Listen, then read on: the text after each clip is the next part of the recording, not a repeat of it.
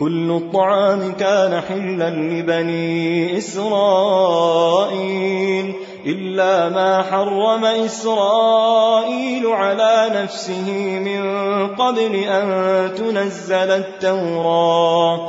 قل فأتوا بالتوراة فاتلوها إن كنتم صادقين. جميع الأطعمة الطيبة كانت حلالا لبني إسرائيل. ولم يحرم عليهم منها إلا ما حرمه يعقوب على نفسه قبل نزول التوراة. لا كما تزعم اليهود أن ذلك التحريم كان في التوراة. قل لهم أيها النبي فأحضروا التوراة واقرؤوها إن كنتم صادقين في هذا الذي تدعونه. فبهتوا ولم يأتوا بها. وهو مثال يدل على افتراء اليهود على التوراة وتحريف مضمونها. فمن افترى على الله الكذب من بعد ذلك فأولئك هم الظالمون. فمن افترى الكذب على الله بعد ظهور الحجة بأن ما حرمه يعقوب عليه السلام حرمه على نفسه من غير تحريم من الله فأولئك هم الظالمون لأنفسهم بترك الحق بعد ظهور حجته. قل صدق الله. فاتبعوا ملة إبراهيم حنيفا وما كان من المشركين. قل أيها النبي صدق الله فيما أخبر به عن يعقوب عليه السلام وفي كل ما أنزل وشرع فاتبعوا دين إبراهيم عليه السلام فقد كان مائلا عن الأديان كلها إلى دين الإسلام ولم يشرك مع الله غيره أبدا. إن أول بيت وضع للناس للذي ببكة مباركا وهدى للعالمين إن أول بيت بنية في الأرض للناس جميعا من أجل عبادة الله هو بيت الله الحرام الذي بمكة وهو بيت مبارك كثير المنافع الدينية والدنيوية وفيه هداية للعالمين جميعا فيه آيات بينات مقام إبراهيم ومن دخله كان آمنا ولله على الناس حج البيت من استطاع إليه سبيلا ومن كفر فإن الله غني عن العالمين في هذا البيت علامات ظاهرات على شرفه وفضله كالمناسك والمشاعر. ومن هذه العلامات الحجر الذي قام عليه إبراهيم لما أراد رفع جدار الكعبة ومنها أن من دخله يزول الخوف عنه ولا يناله أذى. ويجب لله على الناس قصد هذا البيت لأداء مناسك الحج لمن كان منهم قادرا على الوصول إليه. ومن كفر بفريضة الحج فإن الله غني عن هذا الكافر وعن العالمين أجمعين. قل يا أهل الكتاب لم تكفرون بآيات الله والله شهيد على ما تعملون. قل أيها النبي يا أهل الكتاب من اليهود والنصارى لم تجحدون البراهين على صدق النبي صلى الله عليه وسلم؟ ومنها براهين جاءت بها التوراة والإنجيل. والله مطلع على عملكم هذا شاهد عليه وسيجازيكم به. قل يا أهل الكتاب لم تصدون عن سبيل الله من آمن تبغونها عوجا وأنتم شهداء؟ وما الله بغافل عما تعملون. قل ايها النبي يا أهل الكتاب من اليهود والنصارى لم تمنعون عن دين الله من امن به من الناس؟ تطلبون لدين الله ميلا عن الحق إلى الباطل ولاهله ضلالا عن الهدى وأنتم شهداء على ان هذا الدين هو الحق مصدقا لما في كتبكم. وليس الله بغافل عما تعملون من الكفر به والصد عن سبيله وسيجازيكم به. يا أيها الذين آمنوا إن تطيعوا فريقا من الذين أوتوا الكتاب يردوكم بعد إيمانكم كافرين. يا أيها الذين آمنوا بالله واتبعوا رسوله إن تطيعوا طائفة من أهل الكتاب من اليهود والنصارى فيما يقولونه وتقبلوا رأيهم فيما يزعمونه. يرجعوكم إلى الكفر بعد الإيمان بسبب ما فيهم من الحسد والضلال عن الهدى. وكيف تكفرون وأنتم تتلى عليكم آيات الله وفيكم رسوله؟ ومن يعتصم بالله فقد هدي إلى صراط مستقيم. وكيف تكفرون بالله بعد ايمانكم به؟ وأنتم معكم السبب الاعظم للثبات على الايمان. فايات الله تقرا عليكم. ورسوله محمد صلى الله عليه وسلم يبينها لكم. ومن يستمسك بكتاب الله وسنه رسوله فقد وفقه الله إلى طريق مستقيم لا اعوجاج فيه. يا أيها الذين آمنوا اتقوا الله حق تقاته ولا تموتن إلا وأنتم مسلمون. يا أيها الذين آمنوا بالله واتبعوا رسوله خافوا ربكم حق المخافة وذلك باتباع أوامره واجتناب نواهيه وشكره على نعمه. واستمسكوا بدينكم حتى يأتيكم الموت وأنتم على ذلك. واعتصموا بحبل الله جميعا ولا تفرقوا. واذكروا نعمة الله عليكم إذ كنتم أعداء فألف بين قلوبكم. فأصبحتم بنعمته إخوانا وكنتم على شفا حفرة من النار فأنقذكم منها. كذلك يبين الله لكم آياته لعلكم تهتدون. وتمسكوا أيها المؤمنون بالكتاب والسنة. ولا ترتكبوا ما يوقعكم في التفرق. واذكروا إنعام الله عليكم حين كنتم أعداء قبل الإسلام. تتقاتلون على أقل الأسباب. فجمع بين قلوبكم بالإسلام. فصرتم بفضله إخوانا في الدين. متراحمين متناصحين. وكنتم قبل ذلك مشرفين على دخول النار بكفركم. فأنجاكم الله منها بالإسلام. وهداكم للإيمان.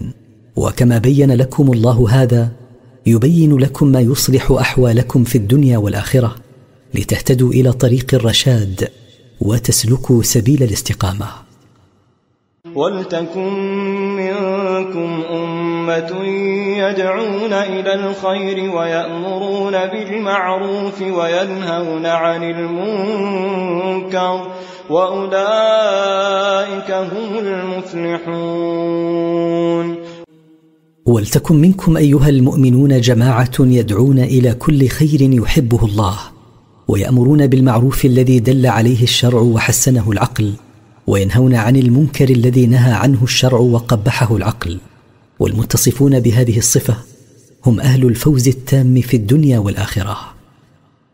ولا تكونوا كالذين تفرقوا واختلفوا من بعد ما جاءهم البينات وأولئك لهم عذاب عظيم. ولا تكونوا أيها المؤمنون مثل أهل الكتاب الذين تفرقوا فصاروا أحزابا وشيعا واختلفوا في دينهم من بعد ما جاءتهم الآيات الواضحة من الله تعالى وأولئك المذكورون لهم عذاب عظيم من الله. يوم تبيض وجوه وتسود وجوه فأما الذين اسودت وجوههم أكفرتم بعد إيمانكم فذوقوا العذاب بما كنتم تكفرون.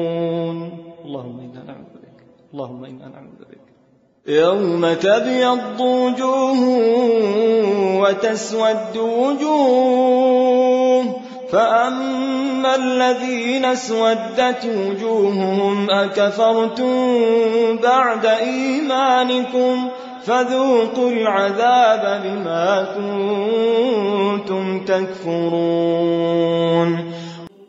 يقع عليهم هذا العذاب العظيم يوم القيامة.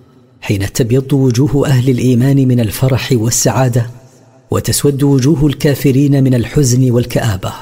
فأما الذين اسودت وجوههم في ذلك اليوم العظيم فيقال توبيخا لهم أكفرتم بتوحيد الله وعهده الذي أخذ عليكم بالا تشركوا به شيئا بعد تصديقكم وإقراركم فذوقوا عذاب الله الذي أعده لكم بسبب كفركم. واما الذين ابيضت وجوههم ففي رحمه الله هم فيها خالدون واما الذين ابيضت وجوههم فمقامهم في جنات النعيم خالدين فيها ابدا في نعيم لا يزول ولا يحول. تلك ايات الله نتلوها عليك بالحق وما الله يريد ظلما للعالمين. تلك الآيات المتضمنة وعد الله ووعيده نقرأها عليك أيها النبي بالصدق في الأخبار والعدل في الأحكام. وما الله يريد ظلما لأي أحد من العالمين بل لا يعذب أحدا إلا بما كسبت يده. ولله ما في السماوات وما في الأرض وإلى الله ترجع الأمور. ولله تعالى وحده ملك ما في السماوات وما في الأرض خلقا وامرا وإليه تعالى مصير أمر كل خلقه فيجازي كلا منهم على قدر استحقاقه. كنتم خير أمة أخرجت للناس تأمرون بالمعروف وتنهون عن المنكر وتنهون عن المنكر وتؤمنون بالله ولو آمن أهل الكتاب لكان خيرا لهم منهم المؤمنون وأكثرهم الفاسقون كنتم يا أمة محمد صلى الله عليه وسلم خير الأمم التي أخرجها الله للناس في إيمانكم وعملكم وأنفع الناس للناس تأمرون بالمعروف الذي دل عليه الشرع وحسنه العقل وتنهون عن المنكر الذي نهى عنه الشرع وقبحه العقل وتؤمنون بالله إيمانا جازما يصدقه العمل ولو آمن أهل الكتاب من اليهود والنصارى بمحمد صلى الله عليه وسلم لكان ذلك خيرا لهم في دنياهم وآخرتهم. من أهل الكتاب قليل يؤمنون بما جاء به محمد صلى الله عليه وسلم وأكثرهم هم الخارجون عن دين الله وشريعته. لن يضروكم إلا أذى وإن يقاتلوكم يولوكم الأدبار ثم لا ينصرون. ومهما كان منهم من عداوة فلن يضروكم أيها المؤمنون في دينكم ولا في أنفسكم إلا أذى بألسنتهم من الطعن في الدين والاستهزاء بكم ونحو ذلك. وإن قاتلوكم يفروا منهزمين أمامكم ولا ينصرون عليكم أبدا.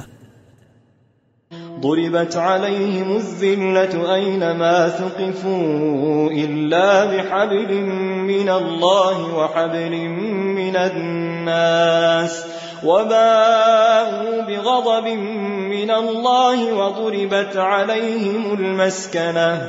ذلك بأنهم كانوا يكفرون بآيات الله ويقتلون الأنبياء بغير حق.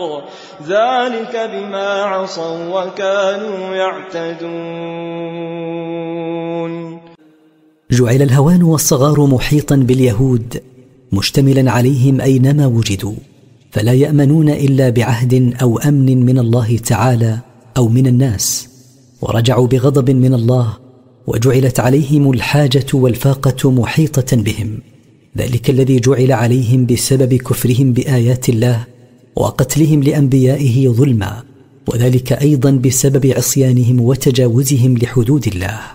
ولما بين الله حال غالب أهل الكتاب بين حال طائفة منهم مستقيمة على الحق قائمة به فقال ليسوا سواء من أهل الكتاب أمة قائمة يتلون آيات الله آناء الليل وهم يسجدون. ليس أهل الكتاب متساوين في حالهم بل منهم طائفة مستقيمة على دين الله قائمة بأمر الله ونهيه يقرؤون آيات الله في ساعات الليل وهم يصلون لله. كانت هذه الفئة قبل بعثة النبي محمد صلى الله عليه وسلم ومن أدرك منهم هذه البعثة أسلم. يؤمنون بالله واليوم الآخر ويأمرون بالمعروف وينهون عن المنكر ويسارعون في الخيرات وأولئك من الصالحين. يؤمنون بالله واليوم الآخر إيمانا جازما ويأمرون بالمعروف والخير وينهون عن المنكر والشر ويبادرون إلى أفعال الخيرات ويغتنمون مواسم الطاعات. أولئك المتصفون بهذه الصفات من عباد الله الذين صلحت نياتهم وأعمالهم. وما يفعلوا من خير فلن يكفروه والله عليم بالمتقين. وما يفعله هؤلاء من خير قليلا كان أو كثيرا فلن يضيع عليهم ثوابه ولن ينقص اجره. والله عليم بالمتقين الذين يمتثلون أوامره ويجتنبون نواهيه. لا يخفى عليه من أعمالهم شيء وسيجازيهم عليها. إن الذين كفروا لن تغني عنهم أموالهم ولا أولادهم من الله شيئا. وأولئك أصحاب النار هم فيها خالدون. إن الذين كفروا بالله ورسله لن تدفع عنهم أموالهم ولا أولادهم من الله شيئا. لن ترد عنهم عذابه ولن تجلب لهم رحمته بل ستزيدهم عذابا وحسرة. وأولئك هم أصحاب النار الملازمون لها. مثل ما ينفقون في هذه الحياة الدنيا كمثل ريح فيها صر. أصابت حرث قوم ظلموا أنفسهم فأهلكت وما ظلمهم الله ولكن أنفسهم يظلمون. مثل ما ينفقه هؤلاء الكافرون في وجوه البر وما ينتظرونه من ثوابها كمثل ريح فيها برد شديد أصابت زرع قوم ظلموا أنفسهم بالمعاصي وغيرها فأتلفت زرعهم. وقد رجوا منه خيرا كثيرا فكما أتلفت هذه الريح الزرع فلم ينتفع به كذلك الكفر يبطل ثواب أعمالهم التي يرجونها. والله لم يظلمهم تعالى عن ذلك وإنما ظلموا أنفسهم بسبب كفرهم به وتكذيبهم رسله. يا آمنوا لا تتخذوا بطانة من دونكم لا يألونكم خبالا ودوا ما عنتم قد بدت البغضاء من أفواههم وما تخفي صدورهم اكبر قد بينا لكم الايات ان كنتم تعقلون يا ايها الذين امنوا بالله واتبعوا رسوله لا تتخذوا أخلاء وأصفياء من غير المؤمنين تطلعونهم على أسراركم وخواص أحوالكم فهم لا يقصرون في طلب مضرتكم وفساد حالكم. يتمنون حصول ما يضركم ويشق عليكم. قد ظهرت الكراهية والعداوة على ألسنتهم بالطعن في دينكم والوقيعة بينكم وإفشاء أسراركم وما تكتمه صدورهم من الكراهية أعظم. قد بينا لكم أيها المؤمنون البراهين الواضحة على ما فيه مصالحكم في الدنيا والآخرة. إن كنتم تعقلون عن ربكم ما أنزل عليكم. ها أنتم أولئك تحبون تحبونهم ولا يحبونكم وتؤمنون بالكتاب كله وإذا لقوكم قالوا آمنا وإذا خلوا عضوا عليكم الأنامل من الغيظ قل موتوا بغيظكم إن الله عليم بذات الصدور.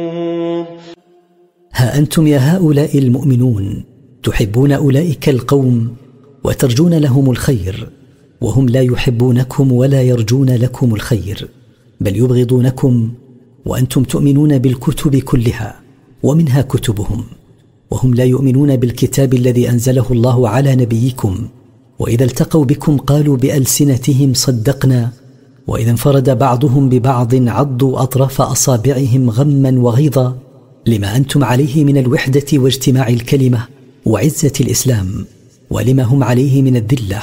قل أيها النبي لأولئك القوم ابقوا على ما أنتم عليه حتى تموتوا غما وغيظا. إن الله عليم بما في الصدور من الإيمان والكفر والخير والشر.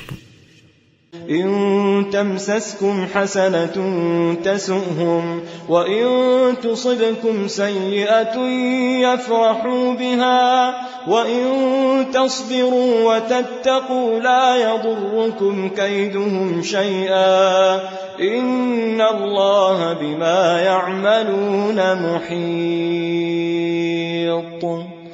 إن تصبكم أيها المؤمنون نعمة من نصر على عدو أو زيادة في مال وولد يصيبهم الهم والحزن وإن تصبكم مصيبة من نصر عدو أو نقص في مال وولد يفرحوا بذلك ويشمتوا بكم. وإن تصبروا على أوامر الله وأقداره وتتقوا غضبه عليكم لا يضركم مكرهم وأذاهم. إن الله بما يعملون من الكيد محيط وسيردهم خائبين.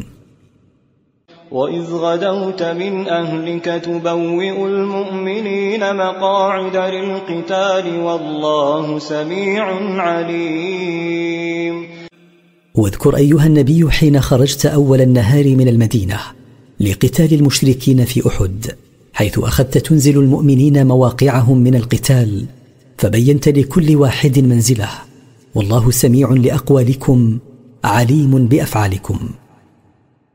إذ هم الطائفتان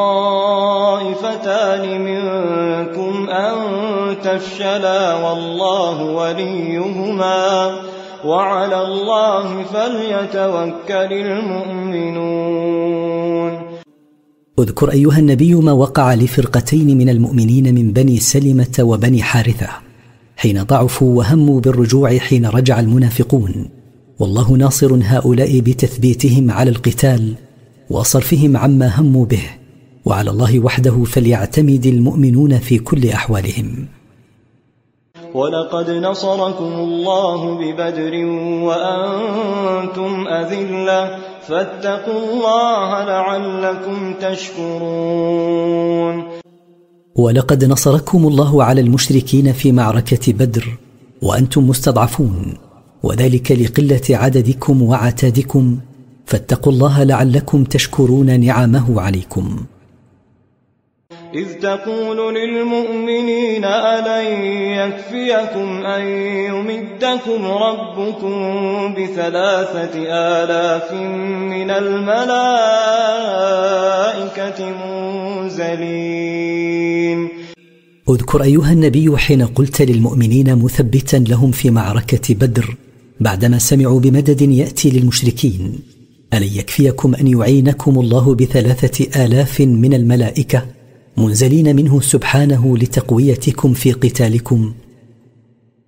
بلى إن تصبروا وتتقوا ويأتوكم من فورهم هذا يمددكم ربكم بخمسة آلاف بخمسة آلاف من الملائكة مسومين. بلى إن ذلك يكفيكم ولكم بشارة بعون آخر من الله. إن صبرتم على القتال واتقيتم الله وجاء المدد إلى أعدائكم من ساعتهم مسرعين إليكم. إن حصل ذلك فإن ربكم سيعينكم بخمسة آلاف من الملائكة معلمين أنفسهم وخيولهم بعلامة ظاهرة. وما جعله الله إلا بشرى لكم ولتطمئن قلوبكم به.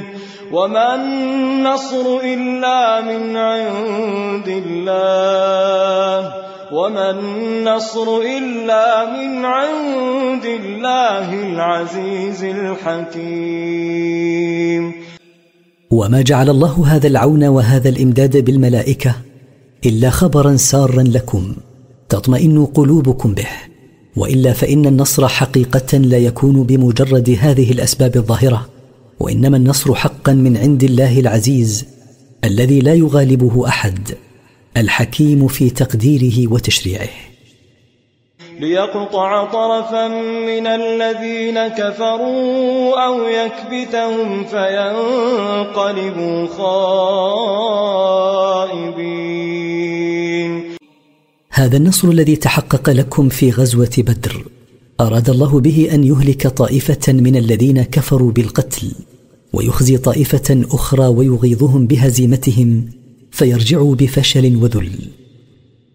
ليس لك من الأمر شيء أو يتوب عليهم أو يعذبهم فإنهم ظالمون. لما دعا الرسول على رؤساء المشركين بالهلاك بعدما وقع منهم في أحد قال الله له ليس لك من أمرهم شيء بل الأمر لله. فاصبر إلى أن يقضي الله بينكم أو يوفقهم للتوبة فيسلموا. أو يستمروا على كفرهم فيعذبهم فإنهم ظالمون مستحقون للعذاب. ولله ما في السماوات وما في الأرض يغفر لمن يشاء ويعذب من يشاء. والله غفور رحيم. ولله ما في السماوات وما في الأرض خلقا وتدبيرا. يغفر الذنوب لمن يشاء من عباده برحمته ويعذب من يشاء بعدله. والله غفور لمن تاب من عباده رحيم بهم. يا أيها الذين آمنوا لا تأكلوا الربا أضعافا مضاعفة واتقوا الله لعلكم تفلحون. يا أيها الذين آمنوا بالله واتبعوا رسوله تجنبوا أخذ الربا زيادة مضاعفة على رؤوس أموالكم التي أقرضتموها كما يفعل أهل الجاهلية. واتقوا الله بامتثال أوامره واجتناب نواهيه لعلكم تنالون ما تطلبون من خير الدنيا والآخرة. واتقوا النار التي أعدت للكافرين. واجعلوا بينكم وبين النار التي أعدها الله للكافرين به وقاية وذلك بعمل الصالحات وترك المحرمات. وأطيعوا الله والرسول لعلكم ترحمون. وأطيعوا الله ورسوله بامتثال الأوامر واجتناب النواهي لعلكم تنالون الرحمة في الدنيا والآخرة. وسارعوا إلى مغفرة من ربكم وجنة عرضها السماوات والأرض أعدت للمتقين. وبادروا وسابقوا إلى فعل الخيرات والتقرب إلى الله بأنواع الطاعات لتنالوا مغفرة من الله عظيمة وتدخلوا جنة عرضها السماوات والأرض هيأها الله للمتقين من عباده.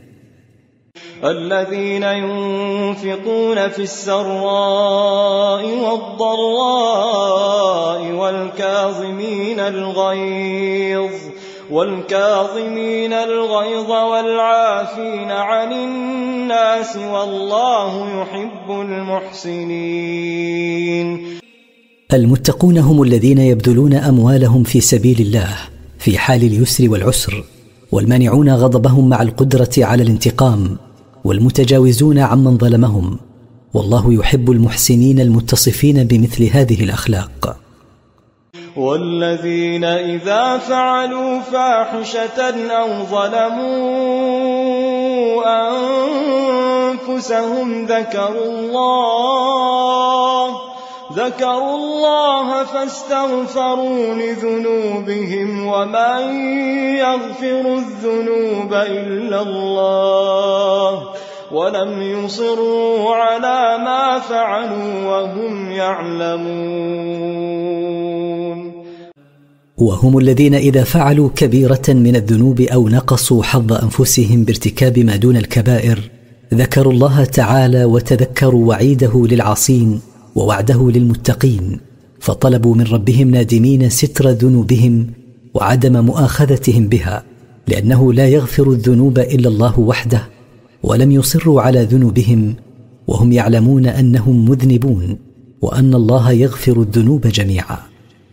وسارعوا إلى مغفرة من ربكم وجنة عرضها السماوات والأرض أعدت للمتقين. وبادروا وسابقوا إلى فعل الخيرات والتقرب إلى الله بأنواع الطاعات لتنالوا مغفرة من الله عظيمة وتدخلوا جنة عرضها السماوات والأرض هيأها الله للمتقين من عباده. للمتقين الذين ينفقون في السراء والضراء والكاظمين الغيظ والكاظمين الغيظ والعافين عن الناس والله يحب المحسنين. المتقون هم الذين يبذلون أموالهم في سبيل الله في حال اليسر والعسر والمانعون غضبهم مع القدرة على الانتقام والمتجاوزون عمن ظلمهم. والله يحب المحسنين المتصفين بمثل هذه الأخلاق. والذين إذا فعلوا فاحشة أو ظلموا أنفسهم ذكروا الله ذكروا الله فاستغفروا لذنوبهم ومن يغفر الذنوب إلا الله ومن يغفر الذنوب إلا الله ذكروا الله فاستغفروا لذنوبهم ومن يغفر الذنوب إلا الله ولم يصروا على ما فعلوا وهم يعلمون وهم الذين اذا فعلوا كبيره من الذنوب أو نقصوا حظ انفسهم بارتكاب ما دون الكبائر ذكروا الله تعالى وتذكروا وعيده للعاصين ووعده للمتقين فطلبوا من ربهم نادمين ستر ذنوبهم وعدم مؤاخذتهم بها لأنه لا يغفر الذنوب الا الله وحده. ولم يصروا على ذنوبهم وهم يعلمون أنهم مذنبون وأن الله يغفر الذنوب جميعا.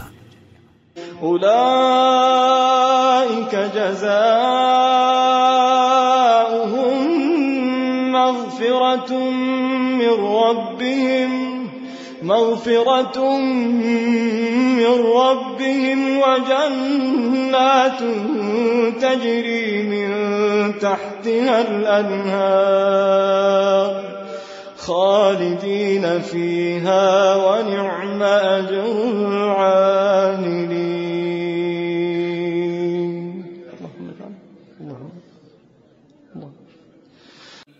أولئك المتصفون بهذه الصفات الحميدة. والخصال المجيدة ثوابهم أن يستر الله ذنوبهم ويتجاوز عنها ولهم في الآخرة جنات تجري من تحت قصورها الأنهار مقيمين فيها أبدا ونعم ذلك الجزاء للعاملين بطاعة الله. قد خلت من قبلكم سنن فسيروا في الأرض فانظروا كيف كان عاقبة المكذبين. ولما ابتلي المؤمنون بما نزل بهم يوم أحد قال الله معزيا لهم قد مضت من قبلكم سنن إلهية في إهلاك الكافرين وجعل العاقبة للمؤمنين بعد ابتلائهم. فسيروا في الأرض فانظروا معتبرين كيف كان مصير المكذبين لله ورسله خلت ديارهم وزال ملكهم. هذا بيان للناس وهدى وموعظة للمتقين. هذا القرآن الكريم بيان للحق وتحذير من الباطل للناس أجمعين وهو دلالة إلى الهدى وزاجر للمتقين لأنهم هم المنتفعون بما فيه من الهدى والرشاد. ولا تهنوا ولا تحزنوا وأنتم الأعلون إن كنتم مؤمنين. ولا تضعفوا أيها المؤمنون ولا تحزنوا على ما أصابكم يوم أحد ولا ينبغي ذلك لكم فأنتم الأعلون بإيمانكم والأعلون بعون الله ورجائكم نصره. إن كنتم مؤمنين بالله ووعده لعباده المتقين. إن يمسسكم قرح فقد مس القوم قرح مثله وتلك الأيام نداولها بين الناس وليعلم الله الذين آمنوا ويتخذ منكم شهداء. والله لا يحب الظالمين. إن أصابكم أيها المؤمنون جراح وقتل يوم أحد فقد أصاب الكفار جراح وقتل مثلما أصابكم. والأيام يصرفها الله بين الناس مؤمنهم وكافرهم بما شاء من نصر وهزيمة لحكم بالغة.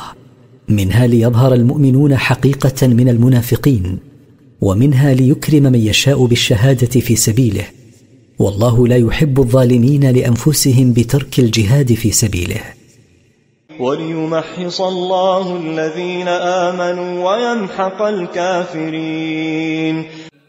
ومن هذه الحكم تطهير المؤمنين من ذنوبهم وتخليص صفهم من المنافقين وليهلك الكافرين ويمحوهم.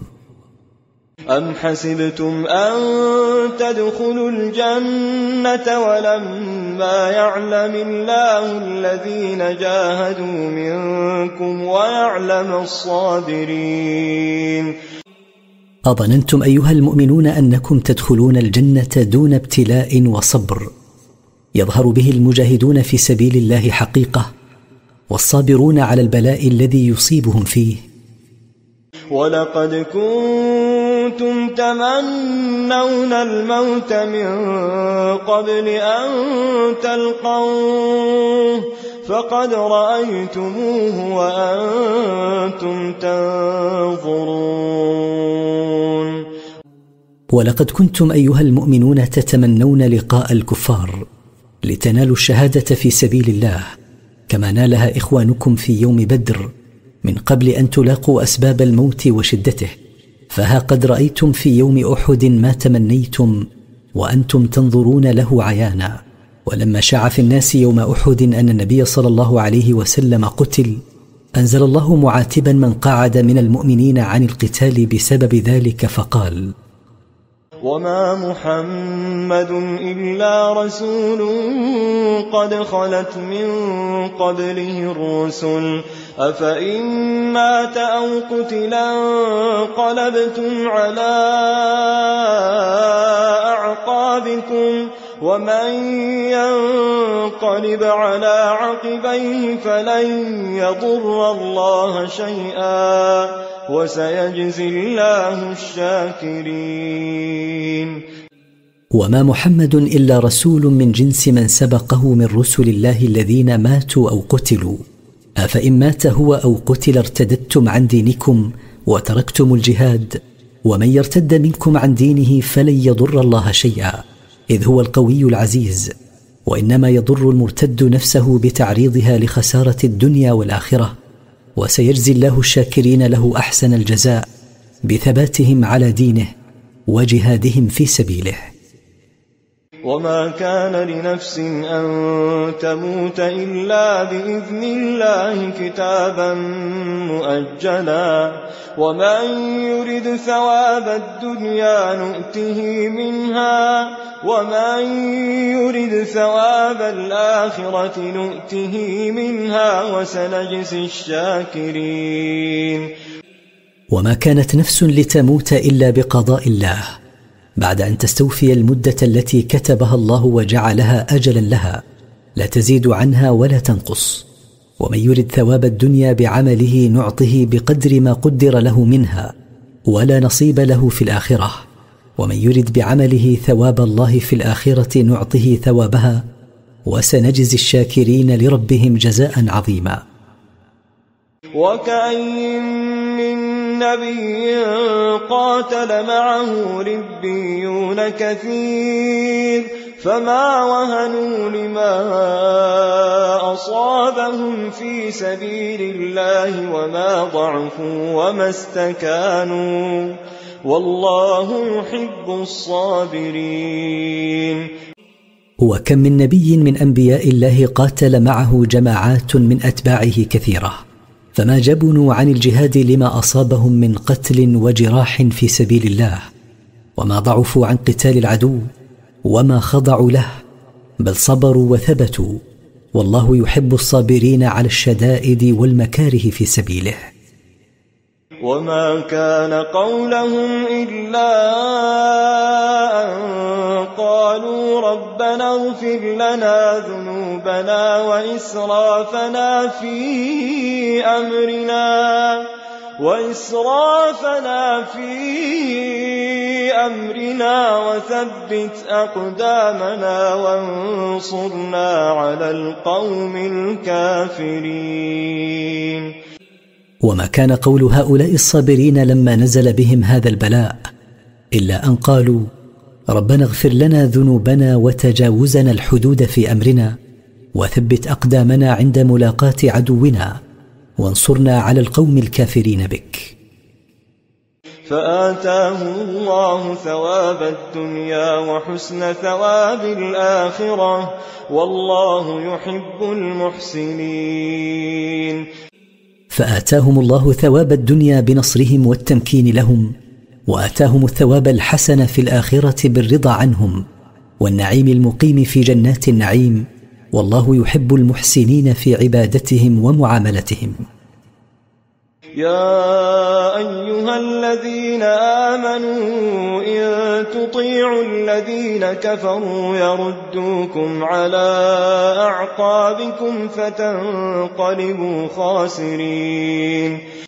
يا أيها الذين آمنوا بالله واتبعوا رسوله إن تطيعوا الذين كفروا من اليهود والنصارى والمشركين فيما يأمرونكم به من الضلال. يرجعوكم بعد إيمانكم إلى ما كنتم عليه كفارا فترجعوا خاسرين في الدنيا والآخرة. بل الله مولاكم وهو خير الناصرين. هؤلاء الكافرون لن ينصروكم إذا أطعتموهم بل الله هو ناصركم على أعدائكم فأطيعوه وهو سبحانه خير الناصرين فلا تحتاجون لأحد بعده. سنلقي في قلوب الذين كفروا الرعب بما أشركوا بالله ما لم ينزل به سلطانا ومأواهم النار وبئس مثوى الظالمين. سنلقي في قلوب الذين كفروا بالله الخوف الشديد حتى لا يستطيعوا الثبات لقتالكم بسبب إشراكهم بالله آلهة عبدوها بأهوائهم لم ينزل عليهم بها حجة ومستقرهم الذي يرجعون إليه في الآخرة هو النار وبئس مستقر الظالمين النار.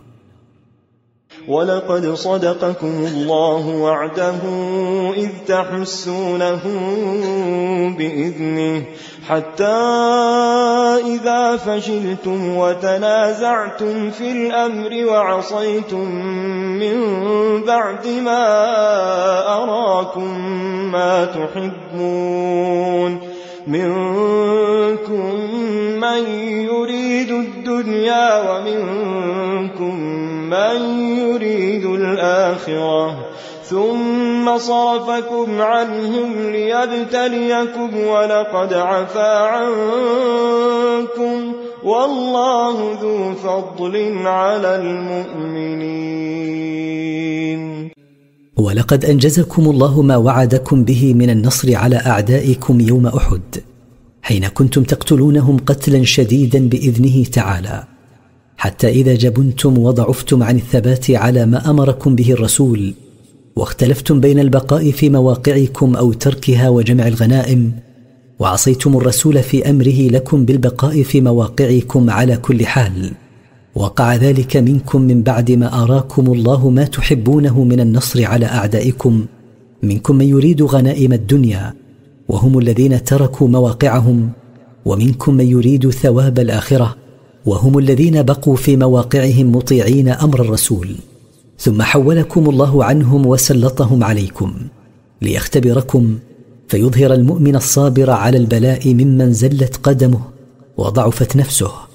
ولقد عفى الله عما ارتكبتموه من المخالفة لأمر رسوله صلى الله عليه وسلم.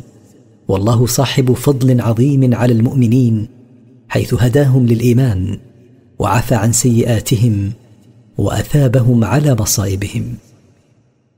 إذ تصعدون ولا تلوون على أحد والرسول يدعوكم في أخراكم فأثابكم غما بغم لكي لا تحزنوا على ما فاتكم ولا ما أصابكم والله خبير بما تعملون. اذكروا أيها المؤمنون حين كنتم تبعدون في الأرض هاربين يوم أحد لما أصابكم الفشل بمخالفة أمر الرسول.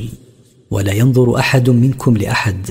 والرسول يدعوكم من خلفكم بينكم وبين المشركين قائلا إلي عباد الله إلي عباد الله.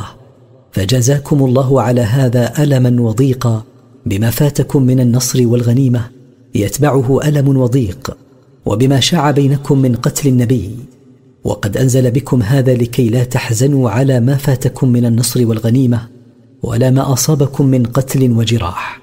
بعدما علمتم أن النبي لم يقتل حيث هانت عليكم كل مصيبة وألم والله خبير بما تعملون.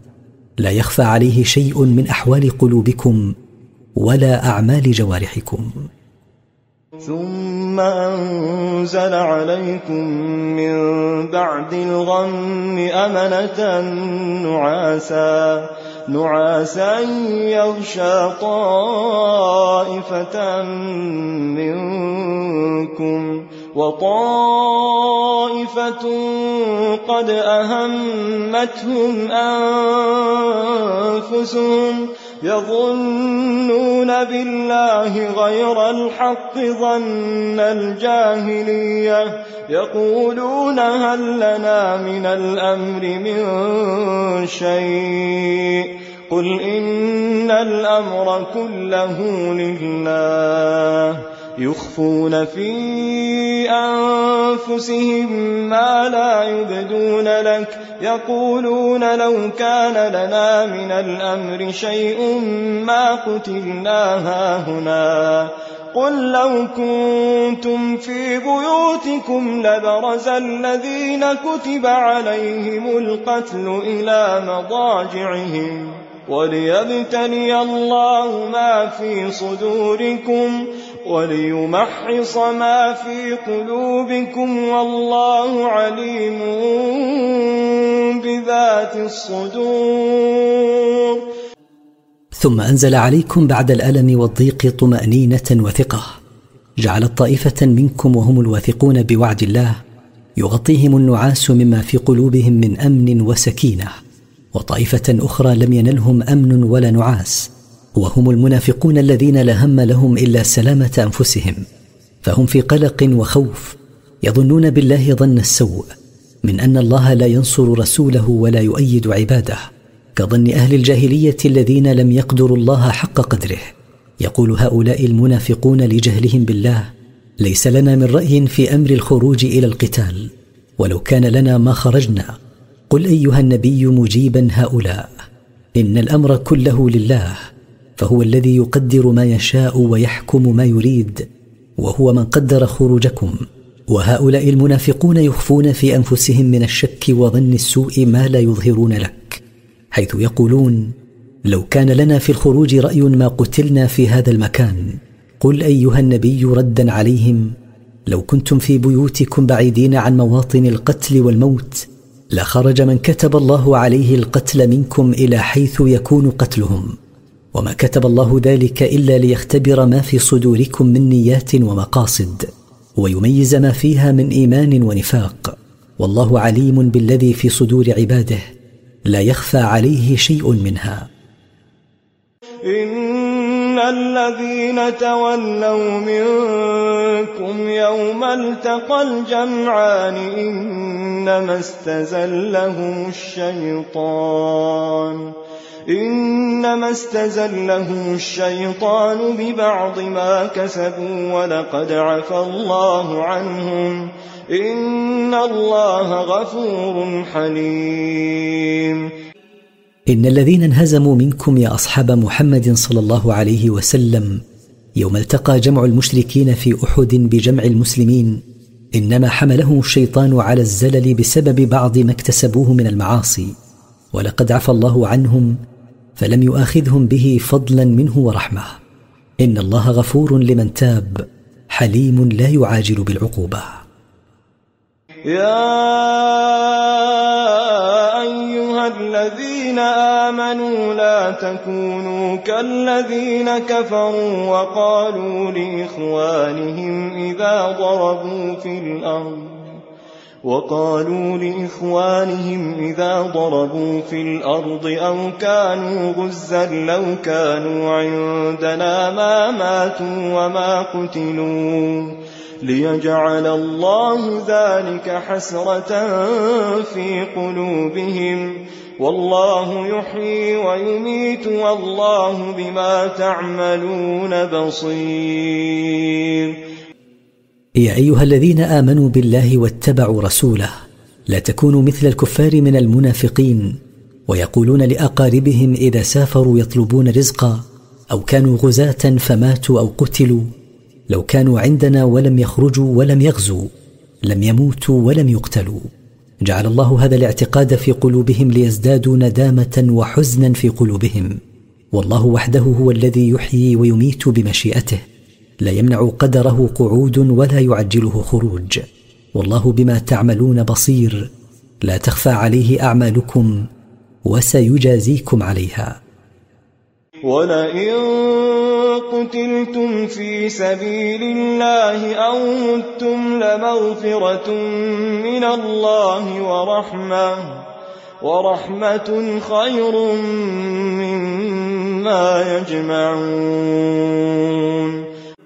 ولئن قتلتم في سبيل الله أو متم أيها المؤمنون ليغفرن الله لكم مغفرة عظيمة ويرحمكم رحمة منه. هي خير من هذه الدنيا وما يجمع أهلها فيها من نعيمها الزائل. ولئن متم أو قتلتم لإلى الله تحشرون. ولئن متم على أي حال كان موتكم أو قتلتم فإلى الله وحده ترجعون جميعا ليجازيكم على أعمالكم. فبما رحمة من الله لنت لهم ولو كنت فظا غليظ القلب لانفضوا من حولك فاعف عنهم واستغفر لهم واستغفر لهم وشاورهم في الأمر. فإذا عزمت فتوكل على الله. إن الله يحب المتوكلين. فبسبب رحمة من الله عظيمة كان خلقك أيها النبي سهلا مع أصحابك. ولو كنت شديدا في قولك وفعلك قاسي القلب لتفرقوا عنك.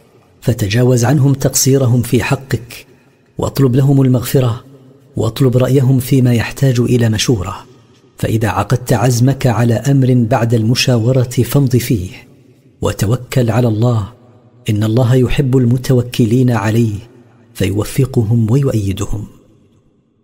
إن ينصركم الله فلا غالب لكم وإن يخذلكم فمن ذا الذي ينصركم من بعده. وعلى الله فليتوكل المؤمنون. إن يؤيدكم الله بإعانته ونصره فلا أحد يغلبكم. ولو اجتمع عليكم أهل الأرض وإذا ترك نصركم ووكلكم إلى أنفسكم فلا أحد يستطيع أن ينصركم من بعده. فالنصر بيده وحده وعلى الله فليعتمد المؤمنون لا على أحد سواه. وما كان لنبي ان يغل ومن يغل يات بما غل يوم القيامه وما كان لنبي أن يغل ومن يغل يأت بما غل يوم القيامة ثم توفى كل نفس ما كسبت وهم لا يظلمون ما كان لنبي من الأنبياء أن يخون بأخذ شيء من الغنيمة غير ما اختصه به الله. ومن يخن منكم بأخذ شيء من الغنيمة يعاقب بأن يفضح يوم القيامة فيأتي حاملا ما أخذه أمام الخلق ثم تعطى كل نفس جزاء ما اكتسبته تاما غير منقوص. وهم لا يظلمون بزيادة سيئاتهم ولا بنقص حسناتهم. أفمن اتبع رضوان الله كمن باء بسخط من الله ومأواه جهنم ومأواه جهنم وبئس المصير.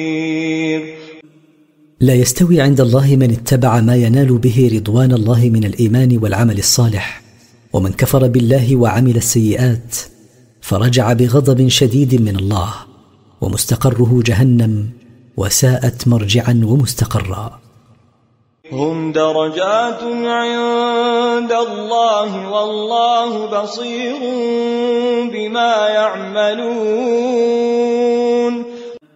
هم متفاوتون في منازلهم في الدنيا والآخرة عند الله والله بصير بما يعملون لا يخفى عليه شيء. وسيجازي كلا بعمله. لقد من الله على المؤمنين إذ بعث فيهم رسولا من أنفسهم رسولا من أنفسهم يتلو عليهم آياته ويزكيهم. ويعلمهم الكتاب والحكمة وإن كانوا من قبل لفي ضلال مبين. لقد أنعم الله على المؤمنين وأحسن إليهم حين بعث فيهم رسولا من جنسهم يقرأ عليهم القرآن ويطهرهم من الشرك والأخلاق الرذيلة ويعلمهم القرآن والسنة. وقد كانوا من قبل بعثة هذا الرسول في ضلال واضح عن الهدى والرشاد. أولما أصابتكم مصيبة قد أصبتم مثليها قلتم أنا هذا قل هو من عند أنفسكم إن الله على كل شيء قدير. عندما أصابتكم أيها المؤمنون مصيبة حين هزمتم في أحد وقتل منكم من قتل قد أصبتم من عدوكم ضعفيها من القتلى والاسرى يوم بدر. قلتم من أين أصابنا هذا ونحن مؤمنون ونبي الله فينا؟ قل أيها النبي ما أصابكم من ذلك جاءكم بسببكم حين تنازعتم وعصيتم الرسول. إن الله على كل شيء قدير فينصر من يشاء ويخذل من يشاء. وما أصابكم يوم التقى الجمعان فبإذن الله وليعلم المؤمنين. وما حدث لكم من القتل والجراح والهزيمة يوم أحد؟ حين التقى جمعكم وجمع المشركين فهو بإذن الله وقدره لحكمة بالغة حتى يظهر المؤمنون الصادقون. وليعلم الذين نافقوا وقيل لهم تعالوا قاتلوا في سبيل الله أو ادفعوا. قالوا لو نعلم قتالا لاتبعناكم. هم للكفر يومئذ أقرب منهم للإيمان.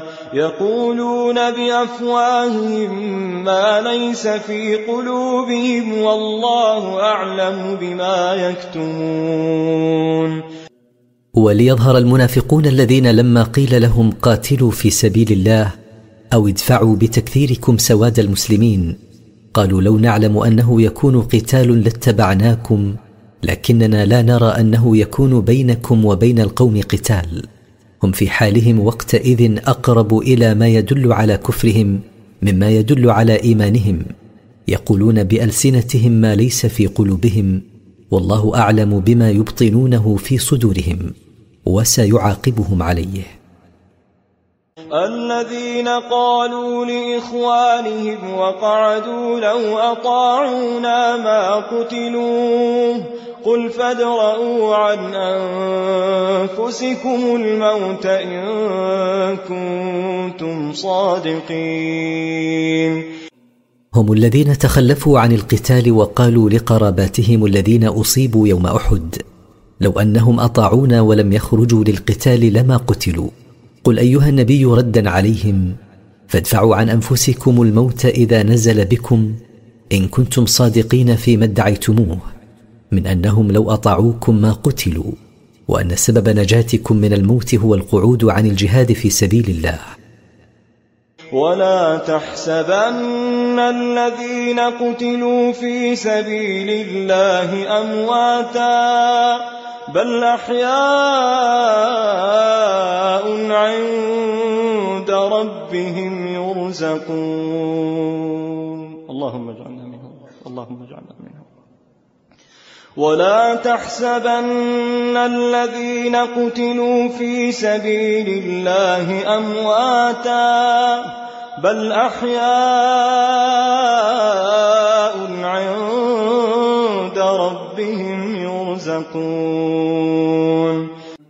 ولا تظنن ايها النبي ان الذين قتلوا في الجهاد في سبيل الله اموات بل هم احياء حياه خاصه عند ربهم في دار كرامته يرزقون من أنواع النعيم الذي لا يعلمه إلا الله. فرحين بما اتاهم الله من فضله ويستبشرون بالذين لم يلحقوا بهم من خلفهم ألا خوف عليهم ألا خوف عليهم ولا هم يحزنون.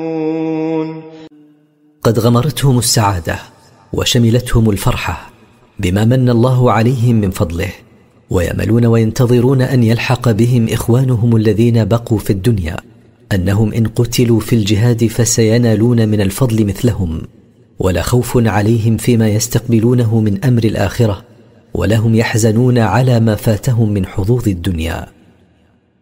يستبشرون بنعمة من الله وفضل وأن الله لا يضيع أجر المؤمنين. ويفرحون مع هذا بثواب كبير ينتظرهم من الله وزيادة على الثواب عظيمة وأنه تعالى لا يبطل أجر المؤمنين به بل يوفيهم أجورهم كاملة ويزيدهم عليها. الذين استجابوا لله والرسول من بعد ما أصابهم القرح للذين أحسنوا منهم واتقوا أجر عظيم. الذين استجابوا لأمر الله ورسوله عندما دعوا إلى الخروج للقتال في سبيل الله وملاقاة المشركين في غزوة حمراء الأسد التي أعقبت احدا بعدما أصابتهم الجروح يوم أحد فلم تمنعهم جروحهم من تلبية نداء الله ورسوله للذين أحسنوا منهم في أعمالهم واتقوا الله بامتثال أوامره واجتناب نواهيه. أجر عظيم من الله وهو الجنة. الذين قال لهم الناس إن الناس قد جمعوا لكم فاخشوهم فزادهم إيمانا وقالوا حسبنا الله ونعم الوكيل. الذين قال لهم بعض المشركين إن قريشا بقيادة أبي سفيان قد جمعوا لكم جموعا كثيرة لقتالكم والقضاء عليكم فاحذروهم واتقوا لقاءهم. فزادهم هذا الكلام والتخويف تصديقا بالله وثقة بوعده. فخرجوا إلى لقائهم وهم يقولون يكفينا الله تعالى وهو نعم من نفوض إليه أمرنا. فانقلبوا بنعمة من الله وفضل لم يمسسهم سوء. واتبعوا رضوان الله والله ذو فضل عظيم. فرجعوا بعد خروجهم إلى حمراء الأسد بثواب عظيم من الله وزيادة في درجاتهم وسلامة من عدوهم. فلم يصبهم قتل ولا جراح واتبعوا ما يرضي الله عنهم من التزام طاعته والكف عن معصيته. والله صاحب فضل عظيم على عباده المؤمنين. إنما ذلكم الشيطان يخوف أولياءه فلا تخافوهم وخافون إن كنتم مؤمنين. إنما المخوف لكم الشيطان يرهبكم بأنصاره وأعوانه فلا تجبنوا عنهم فإنهم لا حول لهم ولا قوة. وخافوا الله وحده بالتزام طاعته إن كنتم مؤمنين به حقا. ولا يحزنك الذين يسارعون في الكفر إنهم لن يضروا الله شيئا. يريد الله ألا يجعل لهم حظا في الآخرة ولهم عذاب عظيم. ولا يوقعك في الحزن أيها الرسول الذين يسارعون في الكفر مرتدين على أعقابهم من أهل النفاق فإنهم لن ينالوا الله بأي ضرر وإنما يضرون أنفسهم ببعدهم عن الإيمان بالله وطاعته. يريد الله بخذلانهم وعدم توفيقهم ألا يكون لهم نصيب في نعيم الآخرة ولهم فيها عذاب عظيم في النار. إن الذين اشتروا الكفر بالإيمان لن يضروا الله شيئا ولهم عذاب أليم. إن الذين استبدلوا الكفر بالإيمان لن يضروا الله أي شيء إنما يضرون أنفسهم ولهم عذاب أليم في الآخرة. ولا يحسبن الذين كفروا أنما نملي لهم خير لأنفسهم. إنما نملي لهم ليزدادوا إثما ولهم عذاب مهين. اللهم إنا اللهم إنا ولا يحسبن الذين كفروا أنما نملي لهم خير لأنفسهم. إنما نملي لهم ليزدادوا إثما ولهم عذاب مهين. ولا يظنن الذين كفروا بربهم وعاندوا شرعه أن إمهالهم وإطالة عمرهم على ما هم عليه من كفر خير لأنفسهم. ليس الأمر كما ظنوا وإنما نمهلهم ليزدادوا اثما بكثرة المعاصي على إثمهم ولهم عذاب مذل. ما كان الله ليذر المؤمنين على ما أنتم عليه حتى يميز الخبيث من الطيب. وما كان الله ليطلعكم على الغيب ولكن الله يجتبي من رسله من يشاء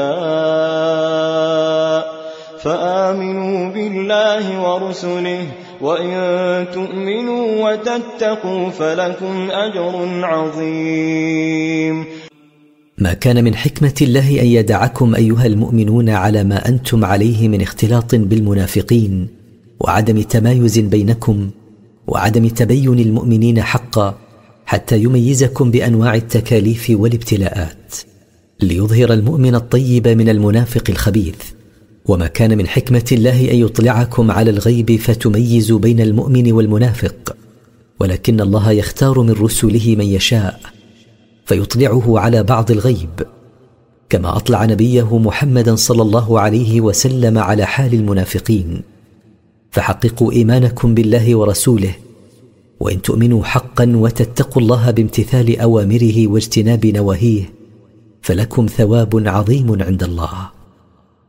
ولا يحسبن الذين يبخلون بما آتاهم الله من فضله هو خيرا لهم بل هو شر لهم سيطوقون ما بخلوا به يوم القيامة ولله ميراث السماوات والأرض والله بما تعملون خبير ولا يظنن الذين يبخلون بما آتاهم الله من النعم تفضلا منه فيمنعون حق الله فيها. لا يظن أن ذلك خير لهم بل هو شر لهم لأن ما بخلوا به سيكون طوقا يطوقون به يوم القيامة في أعناقهم يعذبون به. ولله وحده يؤول ما في السماوات والأرض وهو الحي بعد فناء خلقه كلهم. والله عليم بدقائق ما تعملون وسيجازيكم عليه. لقد سمع الله قول الذين قالوا إن الله فقير ونحن أغنياء. سنكتب ما قالوا سنكتب ما قالوا وقتلهم الأنبياء بغير حق. الحق ونقول ذوقوا عذاب الحريق. لقد سمع الله قول اليهود حين قالوا إن الله فقير حين طلب منا القرض ونحن أغنياء بما عندنا من أموال. سنكتب ما قالوا من الإفك والفرية على ربهم وقتلهم أنبياءهم بغير حق ونقول لهم ذوقوا العذاب المحرق في النار. ذلك بما قدمت أيديكم وأن الله ليس بظلام للعبيد. ذلك العذاب بسبب ما قدمت أيديكم أيها اليهود من المعاصي والمخازي وبأن الله ليس يظلم أحدا من عبيده. الذين قالوا إن الله عهد إلينا ألا نؤمن لرسول حتى حتى يأتينا بقربان تأكله النار. قل قد جاءكم رسل من قبلي بالبينات وبالذي قلتم فلم قتلتموهم فلم قتلتموهم إن كنتم صادقين وهم الذين قالوا كذبا وافتراء إن الله أوصانا في كتبه وعلى ألسنة أنبيائه ألا نؤمن لرسول حتى يأتينا بما يصدق قوله. وذلك بأن يتقرب إلى الله بصدقة تحرقها نار تنزل من السماء. فكذبوا على الله في نسبة الوصية إليه. وفي حصر دلائل صدق الرسل فيما ذكروا. ولهذا أمر الله نبيه محمد صلى الله عليه وسلم أن يقول لهم قد جاءكم رسل من قبلي بالبراهين الواضحة على صدقهم وبالذي ذكرتم من القربان الذي تحرقه نار من السماء فلم كذبتموهم وقتلتموهم؟ إن كنتم صادقين فيما تقولون. فإن كذبوك فقد كذب رسل من قبلك. جاءوا بالبينات والزبر والكتاب المنير. فإن كذبوك أيها النبي فلا تحزن فهي عادة الكافرين. فقد كذب رسل كثر من قبلك جاءوا بالأدلة الواضحة وبالكتب المشتملة على المواعظ والرقائق والكتاب الهادي بما فيه من الأحكام والشرائع. كل نفس ذائقة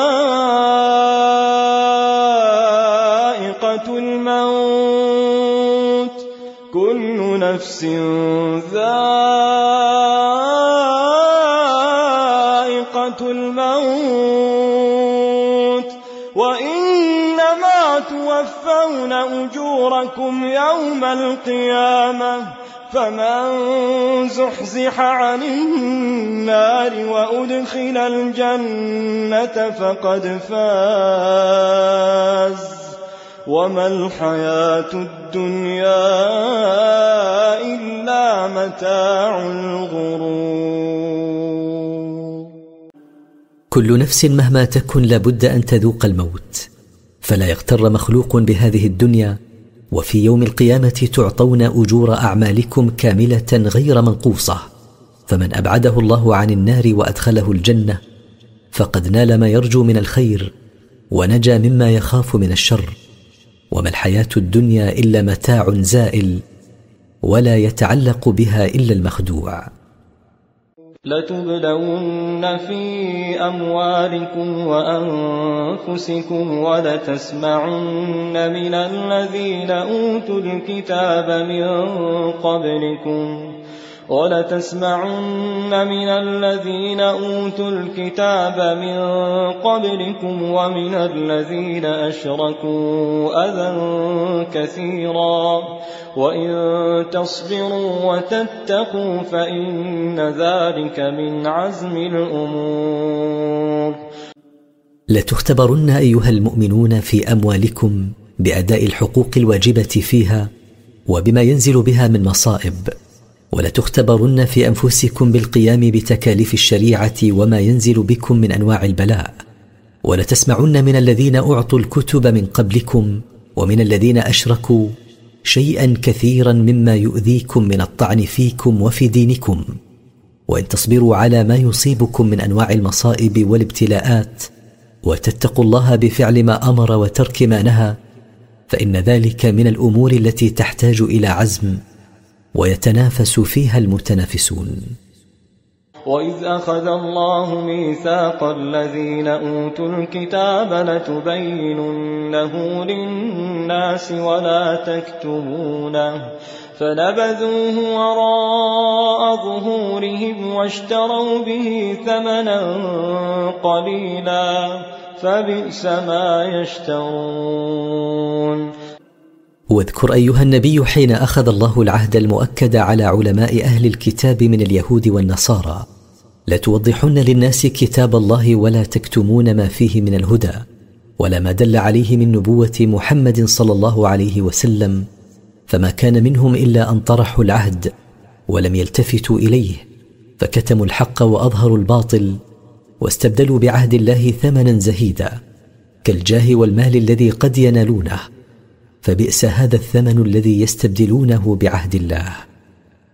لا تحسبن الذين يفرحون بما أتوا ويحبون أن يحمدوا بما لم يفعلوا.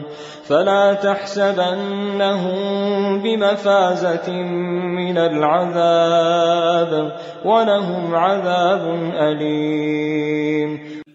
لا تظنن يا أيها النبي أن الذين يفرحون بما فعلوا من القبائح ويحبون أن يمدحهم الناس بما لم يفعلوه من الخير لا تظننهم بمنجاة من العذاب وسلامة بل محلهم جهنم ولهم فيها عذاب موجع. ولله ملك السماوات والأرض والله على كل شيء قدير. ولله وحده دون غيره ملك السماوات والأرض وما فيهما خلقا وتدبيرا. والله على كل شيء قدير. إن في خلق السماوات والأرض واختلاف الليل والنهار لآيات لأولي الألباب. إن في إيجاد السماوات والأرض من عدم على غير مثال سابق. وفي تعاقب الليل والنهار وتفاوتهما طولا وقصرا لدلائل واضحة لأصحاب العقول السليمة تدلهم على خالق الكون المستحق للعبادة وحده. الذين يذكرون الله قياما وقعودا وعلى جنوبهم ويتفكرون في خلق السماوات والأرض ربنا ما خلقت هذا باطلا سبحانك سبحانك فقنا عذاب النار. وهم الذين يذكرون الله على كل أحوالهم في حال قيامهم وحال جلوسهم وفي حال اضطجاعهم ويعملون فكرهم في خلق السماوات والأرض قائلين يا ربنا ما خلقت هذا الخلق العظيم عبثا. تنزهت عن العبث. فجنبنا عذاب النار بتوفيقنا للصالحات وحفظنا من السيئات.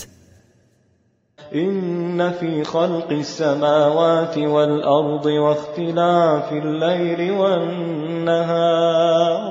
واختلاف الليل والنهار لآيات لأولي الألباب. إن في إيجاد السماوات والأرض من عدم على غير مثال سابق وفي تعاقب الليل والنهار وتفاوتهما طولا وقصرا لدلائل واضحة لأصحاب العقول السليمة تدلهم على خالق الكون المستحق للعبادة وحده. لأولي الألباب الذين يذكرون الله قياما وقعودا وعلى جنوبهم ويتفكرون في خلق السماوات والأرض. ربنا ما خلقت هذا باطلا سبحانك فقنا عذاب النار. وهم الذين يذكرون الله على كل أحوالهم في حال قيامهم وحال جلوسهم وفي حال اضطجاعهم. ويعملون فكرهم في خلق السماوات والأرض قائلين يا ربنا ما خلقت هذا الخلق العظيم عبثا تنزهت عن العبث فجنبنا عذاب النار بتوفيقنا للصالحات وحفظنا من السيئات. ربنا إنك من تدخل النار فقد أخزيته. وما للظالمين من أنصار. فإنك يا ربنا من تدخل النار من خلقك فقد أهنته وفضحته وليس للظالمين يوم القيامة من أعوان يمنعون عنهم عذاب الله وعقابه. ربنا إننا سمعنا مناديا ينادي للإيمان أن آمنوا أن آمنوا بربكم فآمنا. ربنا فاغفر لنا ذنوبنا وكفر عنا سيئاتنا وتوفنا مع الأبرار. ربنا إننا سمعنا داعيا للإيمان وهو نبيك محمد صلى الله عليه وسلم يدعو قائلا آمنوا بالله ربكم الها واحدا فآمنا بما يدعو إليه واتبعنا شريعته فاستر ذنوبنا فلا تفضحنا وتجاوز عن سيئاتنا فلا تؤاخذنا بها وتوفنا مع الصالحين بتوفيقنا لفعل الخيرات وترك السيئات.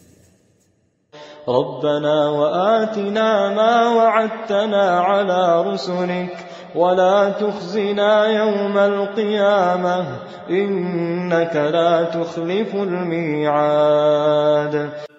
ربنا وأعطنا ما وعدتنا على ألسنة رسلك من الهداية والنصر في الدنيا ولا تفضحنا يوم القيامة بدخول النار إنك يا ربنا كريم لا تخلف وعدك. فاستجاب لهم ربهم أني لا أضيع عمل عامل منكم من ذكر أو أنثى. بعضكم من بعض. فالذين هاجروا وأخرجوا من ديارهم وأوذوا في سبيلي وقاتلوا وقتلوا. وقاتلوا وقتلوا لأكفرن عنهم سيئاتهم ولأدخلنهم جنات تجري من تحتها الأنهار ثوابا من عند الله والله عنده حسن الثواب. فأجاب ربهم دعاءهم بأني لا أضيع ثواب أعمالكم قلت أو كثرت سواء كان العامل ذكرا أو أنثى فحكم بعضكم من بعض في الملة واحد. لا يزاد لذكر ولا ينقص لأنثى. فالذين هاجروا في سبيل الله وأخرجهم الكفار من ديارهم وأصابهم الأذى بسبب طاعتهم لربهم وقاتلوا في سبيل الله وقتلوا لتكون كلمة الله هي العليا لأغفرن لهم سيئاتهم يوم القيامة ولاتجاوزن عنها ولأدخلنهم جنات تجري الأنهار من تحت قصورها ثوابا من عند الله والله عنده الجزاء الحسن الذي لا مثل له. لا يغرنك تقلب الذين كفروا في البلاد. لا يخدعنك أيها النبي تنقل الكافرين في البلاد وتمكنهم منها. وسعة تجاراتهم وأرزاقهم فتشعر بالهم والغم من حالهم. متاع قليل ثم مأواهم جهنم وبئس المهاد. فهذه الدنيا متاع قليل لا دوام له ثم بعد ذلك يكون مصيرهم الذي يرجعون إليه يوم القيامة جهنم وبئس الفراش لهم النار. لكن الذين اتقوا ربهم لهم جنات تجري من تحتها الأنهار خالدين فيها. نزلا من عند الله وما عند الله خير للأبرار. لكن الذين اتقوا ربهم بامتثال أوامره واجتناب نواهيه لهم جنات تجري الأنهار من تحت قصورها. ماكثين فيها أبدا جزاء معدا لهم من عند الله تعالى. وما أعده الله للصالحين من عباده خير وأفضل مما يتقلب فيه الكفار من ملذات الدنيا.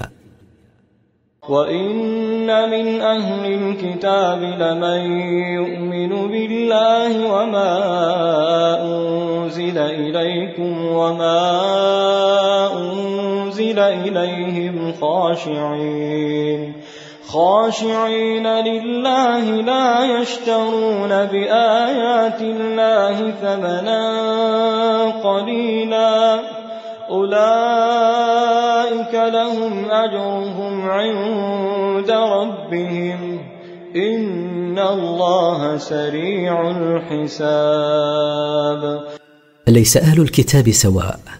فإن منهم طائفة يؤمنون بالله وبما أنزل إليكم من الحق والهدى ويؤمنون بما أنزل إليهم في كتبهم لا يفرقون بين رسل الله خاضعين متذللين لله رغبة فيما عنده لا يستبدلون بآيات الله ثمنا قليلا من متاع الدنيا. أولئك الموصوفون بهذه الصفات لهم ثوابهم العظيم عند ربهم. إن الله سريع الحساب على الأعمال. وسريع الجزاء عليها. يا أيها الذين آمنوا اصبروا وصابروا ورابطوا واتقوا الله واتقوا الله لعلكم تفلحون. يا أيها الذين آمنوا بالله واتبعوا رسوله اصبروا على تكاليف الشريعة وعلى ما يعرض لكم من مصائب الدنيا. وغالب الكفار في الصبر فلا يكونوا أشد صبرا منكم. وأقيموا على الجهاد في سبيل الله واتقوا الله بامتثال أوامره واجتناب نواهيه. لعلكم تنالون مطلوبكم بالسلامة من النار ودخول الجنة. بسم الله الرحمن الرحيم. سورة النساء مدنية. من مقاصد السورة. تنظيم المجتمع المسلم وبناء علاقاته وحفظ الحقوق والحث على الجهاد وإبطال دعوى قتل المسيح. التفسير سميت بذلك لذكر النساء فيها وتفصيل كثير من أحكامهن. يا أيها الناس اتقوا ربكم الذي خلقكم من نفس واحدة. خلقكم من نفس واحدة وخلق منها زوجها وبث منهما رجالا كثيرا ونساء واتقوا الله الذي تساءلون به والأرحام. إن الله كان عليكم رقيبا. يا أيها الناس اتقوا ربكم فهو الذي خلقكم من نفس واحدة هي أبوكم آدم. وخلق من آدم زوجه حواء أمكم ونشر منهما في أقطار الأرض بشرا كثيرا ذكورا وإناثا. واتقوا الله الذي يسأل بعضكم بعضا به بأن يقول أسألك بالله أن تفعل كذا واتقوا قطع الأرحام التي تربط بينكم إن الله كان عليكم رقيبا فلا يفوته شيء من أعمالكم بل يحصيها ويجازيكم عليها. وآتوا اليتامى أموالهم ولا تتبدلوا الخبيث بالطيب ولا تأكلوا أموالهم إلى أموالكم إنه كان حوبا كبيرا. وأعطوا أيها الأوصياء اليتامى وهم من فقدوا آباءهم ولم يبلغوا الحلم أموالهم كاملة إذا بلغوا وكانوا راشدين. ولا تتبدلوا الحرام بالحلال بأن تأخذوا الجيد النفيس من أموال اليتامى وتدفعوا بدله الرديء الخسيس من أموالكم ولا تأخذوا أموال اليتامى مضمومة إلى أموالكم إن ذلك كان ذنبا عظيما عند الله وإن خفتم ألا تقسطوا في اليتامى فانكحوا ما طاب لكم من النساء مثنى وثلاث ورباع فإن خفتم ألا تعدلوا فواحدة أو ما ملكت أيمانكم ذلك أدنى ألا تعولوا وإن خفتم ألا تعدلوا إذا تزوجتم اليتيمات اللاتي تحت ولايتكم إما خوفا من نقص مهرهن الواجب لهن أو إساءة معاملتهن فدعوهن وتزوجوا الطيبات من النساء غيرهن. إن شئتم تزوجتم اثنتين أو ثلاثا أو أربعة فإن خفتم ألا تعدلوا بينهن فاقتصروا على واحدة أو استمتعوا بما ملكت أيمانكم من الإماء. إذ لا يجب لهن مثل ما يجب للزوجات من الحقوق. ذلك الذي ورد في الآية في شأن اليتامى والاقتصار على نكاح واحدة أو الاستمتاع بالإماء أقرب إلى ألا تجوروا وتميلوا. وآتوا النساء صدقاتهن نحلة فإن طبن لكم عن شيء منه نفسا فكلوه هنيئا مريئا. وأعطوا النساء مهورهن عطية واجبة فإن طابت نفوسهن بشيء من المهر لكم بلا إكراه فكلوه سائغا لا تنغيص فيه. ولا تؤتوا السفهاء أموالكم التي جعل الله لكم قياما وارزقوهم فيها واكسوهم وقولوا لهم قولا معروفا. ولا تعطوا أيها الأولياء الأموال للذين لا يحسنون التصرف فهذه الأموال جعلها الله سببا تقوم به مصالح العباد وأمور معاشهم. وهؤلاء ليسوا أهلا للقيام على الأموال وحفظها وأنفقوا عليهم واكسوهم منها وقولوا لهم قولا طيبا وعدوهم موعدة حسنة بأن تعطوهم ما لهم إذا بلغوا الرشد وحسن التصرف. وابتلوا اليتامى حتى إذا بلغوا النكاح فإن آنستم منهم رشدا فادفعوا إليهم أموالهم ولا تأكلوها إسرافا وبدارا أن يكبروا ومن كان غنيا فليستعفف ومن كان فقيرا فليأكل بالمعروف فإذا دفعتم إليهم أموالهم فأشهدوا عليهم وكفى بالله حسيبا واختبروا أيها الأولياء اليتامى إذا وصلوا سن البلوغ بإعطائهم جزءا من مالهم يتصرفون فيه فإن أحسنوا التصرف فيه وتبين لكم رشدهم فسلموا إليهم أموالهم كاملة غير منقوصة ولا تأكلوا أموالهم متجاوزين الحد الذي أباحه الله لكم من أموالهم عند الحاجة ولا تبادروا بأكلها خشية أن يأخذوها إذا بلغوا ومن كان منكم له مال يغنيه فليمتنع عن الأخذ من مال اليتيم ومن كان منكم فقيرا لا مال له فليأكل بقدر حاجته وإذا سلمتم إليهم أموالهم بعد البلوغ وتبين الرشد منهم فاشهدوا على ذلك التسليم حفظا للحقوق ومنعا لأسباب الاختلاف. وكفى الله شاهدا على ذلك ومحاسبا للعباد على أعمالهم. للرجال نصيب مما ترك الوالدان والأقربون. وللنساء نصيب مما ترك الوالدان والأقربون مما قل منه أو كثر نصيبا مفروضا. للرجال حظ مما تركه الوالدان والأقربون كالإخوة والأعمام بعد موتهم قليلا كان أو كثيرا. وللنساء حظ مما تركه هؤلاء خلافا لما كان عليه أمر الجاهلية من حرمان النساء والأطفال من الميراث. هذا النصيب حق مبين المقدار مفروض من الله تعالى. وإذا حضر القسمة أولو القربى واليتامى والمساكين فارزقوهم منه وقولوا لهم قولا معروفا.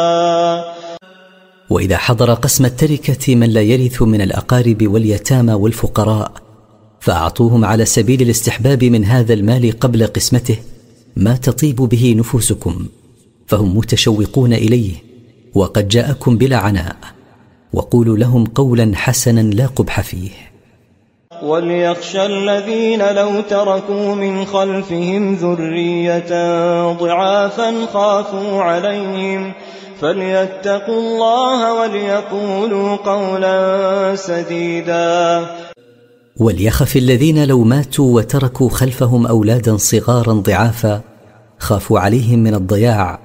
فليتقوا الله في من تحت ولايتهم من الأيتام بترك ظلمهم حتى ييسر الله لهم بعد موتهم من يحسن لأولادهم كما احسنوا هم وليحسنوا في حق أولاد من يحضرون وصيته بأن يقولوا لهم قولا مصيبا للحق بالا يظلم في وصيته حق ورثته من بعده. ولا يحرم نفسه من الخير بترك الوصية. إن الذين يأكلون أموال اليتامى ظلما إنما يأكلون في بطونهم نارا وسيصلون سعيرا. إن الذين يأخذون أموال اليتامى ويتصرفون فيها ظلما وعدوانا إنما يأكلون في أجوافهم نارا تلتهب عليهم وستحرقهم النار يوم القيامة. يوصيكم الله في أولادكم للذكر مثل حظ الأنثيين. فإن كن نساء فوق اثنتين فلهن ثلثا ما ترك وإن كانت واحدة فلها النصف. ولأبويه لكل واحد منهما السدس مما ترك إن كان له ولد فإن لم يكن له ولد وورثه أبواه فلأمه الثلث فإن كان له إخوة فلأمه السدس. من بعد وصية يوصي بها أو دين.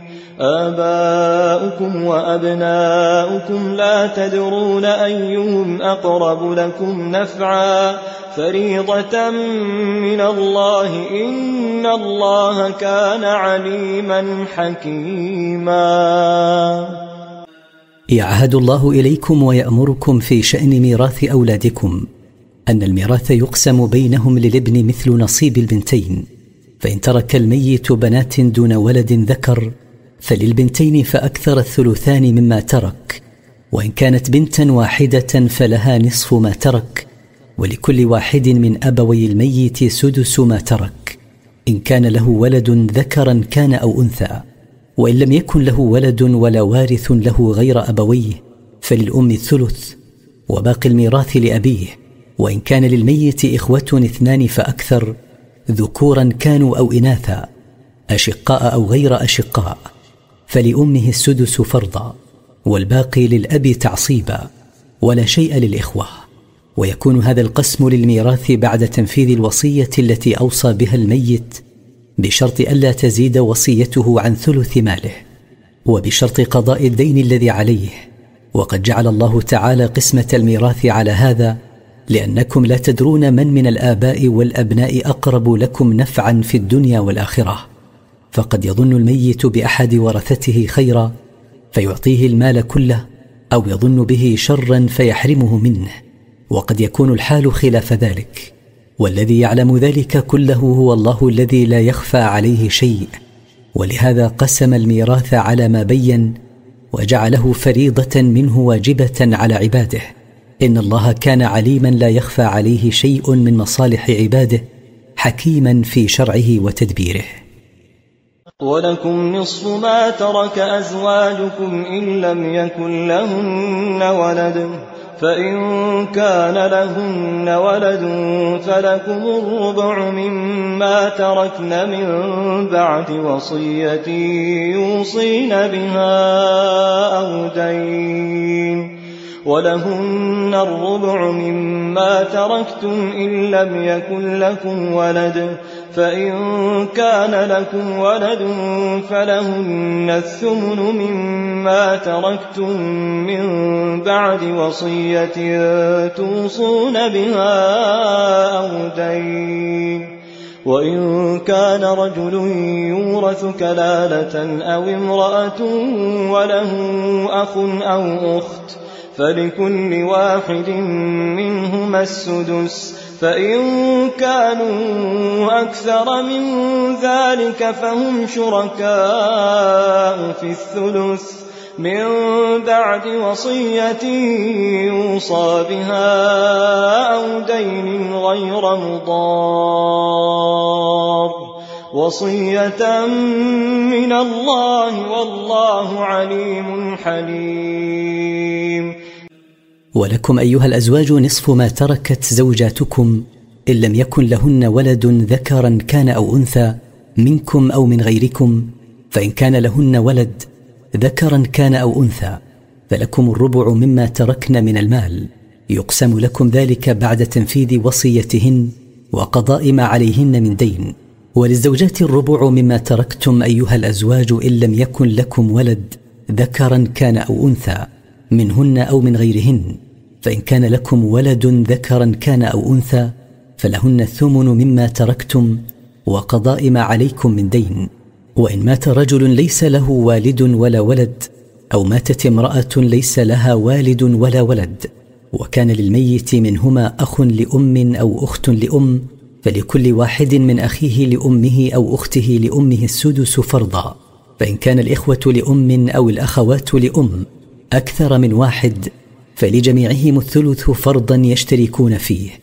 يستوي في ذلك ذكرهم وأنثاهم وإنما يأخذون نصيبهم هذا بعد تنفيذ وصية الميت وقضاء ما عليه من دين بشرط أن تكون وصيته لا تدخل الضرر على الورثة كأن تكون وصية بأكثر من ثلث ماله. هذا الحكم الذي تضمنته الآية عهد من الله إليكم أوجبه عليكم. والله عليم بما يصلح عباده في الدنيا والآخرة. حليم لا يعاجل العاصي بالعقوبة.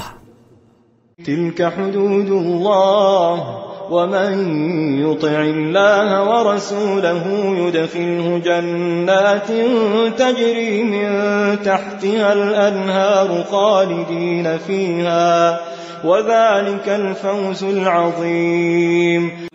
تلك الأحكام المذكورة في شأن اليتامى وغيرهم. شرائع الله التي شرعها لعباده ليعملوا بها ومن يطع الله ورسوله بامتثال أوامره واجتناب نواهيه يدخله الله جنات تجري الأنهار من تحت قصورها ماكثين فيها لا يلحقهم فناء وذلك الجزاء الإلهي هو الفلاح العظيم الذي لا يضاهيه فلاح. ومن يعص الله ورسوله ويتعد حدوده يدخله نارا خالدا فيها وله عذاب مهين. ومن يعص الله ورسوله بتعطيل أحكامه وترك العمل بها أو الشك فيها ويتجاوز حدود ما شرعه يدخله نارا ماكثا فيها وله فيها عذاب مذل. واللاتي يأتين الفاحشة من نسائكم فاستشهدوا عليهن أربعة منكم. فإن شهدوا فأمسكوهن في البيوت حتى يتوفاهن الموت. حتى يتوفاهن الموت أو يجعل الله لهن سبيلا. والتي يرتكبن فاحشة الزنا من نسائكم محصنات وغير محصنات فاستشهدوا عليهن أربعة رجال مسلمين عدول فإن شهدوا عليهن بارتكابها فاحبسوهن في البيوت عقوبة لهن حتى تنقضي حياتهن بالموت أو يجعل الله لهن طريقا غير طريق الحبس. ثم بين الله السبيل لهم بعد ذلك فشرع جلد البكر الزانية مئة جلدة وتغريب عام ورجم المحصنة. واللذان يأتيانها منكم فآذوهما فإن تابا وأصلحا فأعرضوا عنهما إن الله كان توابا رحيما. واللذان يرتكبان فاحشة الزنا من الرجال محصنين أو غير محصنين فعاقبوهما باللسان واليد بما يحقق الإهانة والزجر. فإن أقلع عما كان عليه وصلحت أعمالهما فاعرضوا عن أذاهما لأن التائب من الذنب كمن لا ذنب له. إن الله كان توابا على من تاب من عباده رحيما بهم.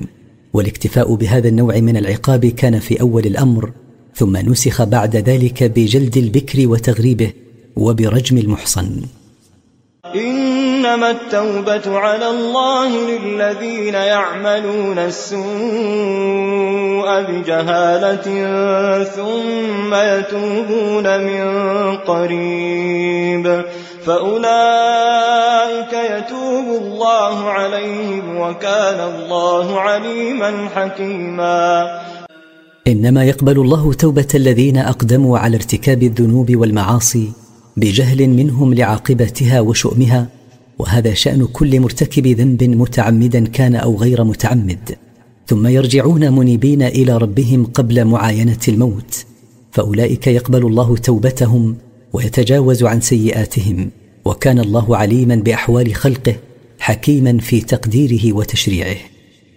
وليست التوبه للذين يعملون السيئات حتى إذا حضر أحدهم الموت قال إني تبت الآن ولا الذين يموتون وهم كفار أولئك أعتدنا لهم عذابا أليما ولا يقبل الله توبة الذين يصرون على المعاصي ولا يتوبون منها إلى أن يعاينوا سكرات الموت. فعندئذ يقول الواحد منهم إني تبت الآن مما ارتكبته من المعاصي. ولا يقبل الله كذلك توبة الذين يموتون وهم مصرون على الكفر. أولئك العصاة المصرون على المعاصي والذين يموتون وهم على كفرهم. أعددنا لهم عذابا اليما. يا أيها الذين آمنوا لا يحل لكم أن ترثوا النساء كرها ولا تعضلوهن لتذهبوا ببعض ما آتيتموهن إلا أن يأتين بفاحشة مبينة وعاشروهن بالمعروف فإن كرهتموهن فعسى أن تكرهوا شيئا فعسى أن تكرهوا شيئا ويجعل الله فيه خيرا كثيرا.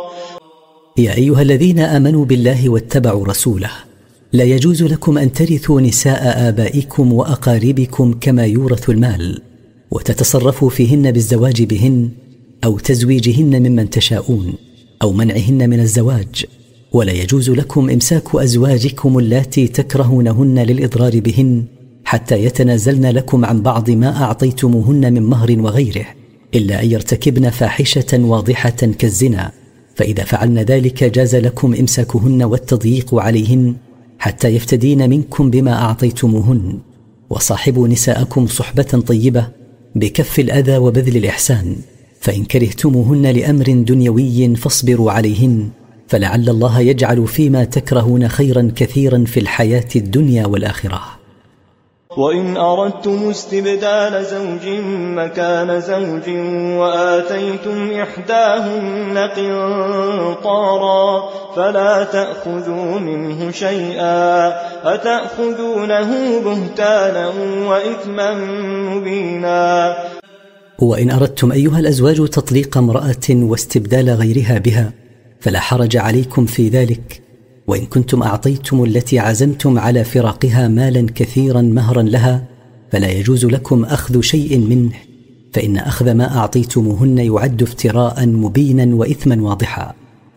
وكيف تأخذونه وقد أفضى بعضكم إلى بعض وأخذن منكم ميثاقا غليظا وكيف تأخذونه وقد أفضى بعضكم إلى بعض وأخذن منكم ميثاقا غليظا وكيف تأخذون ما أعطيتموهن من المهر بعد الذي حصل بينكم من علاقة ومودة واستمتاع واطلاع على الأسرار؟ فإن الطمع بما في أيديهن من مال بعد هذا أمر منكر ومستقبح. وقد أخذن منكم عهدا موثقا شديدا وهو استحلالهن بكلمة الله تعالى وشرعه. ولا تنكحوا ما نكح آباؤكم من النساء إلا ما قد سلف إنه كان فاحشة ومقتا وساء سبيلا. ولا تتزوجوا ما تزوجه آباؤكم من النساء فإن ذلك محرم. إلا ما سبق من ذلك قبل الإسلام فلا مؤاخذة عليه ذلك أن تزوج الأبناء من زوجات آبائهم أمر يعظم قبحه وسبب غضب الله على فاعله وساء طريقا لمن سلكها. حرمت عليكم أمهاتكم وبناتكم وأخواتكم وعماتكم وخالاتكم. وخالاتكم وبنات الأخ وبنات الأخت وأمهاتكم اللاتي أرضعنكم وأخواتكم من الرضاعة وأمهات نسائكم وربائبكم اللاتي في حجوركم من نسائكم اللاتي دخلتم بهن فإن لم تكونوا دخلتم بهن فلا جناح عليكم وحلائل أبنائكم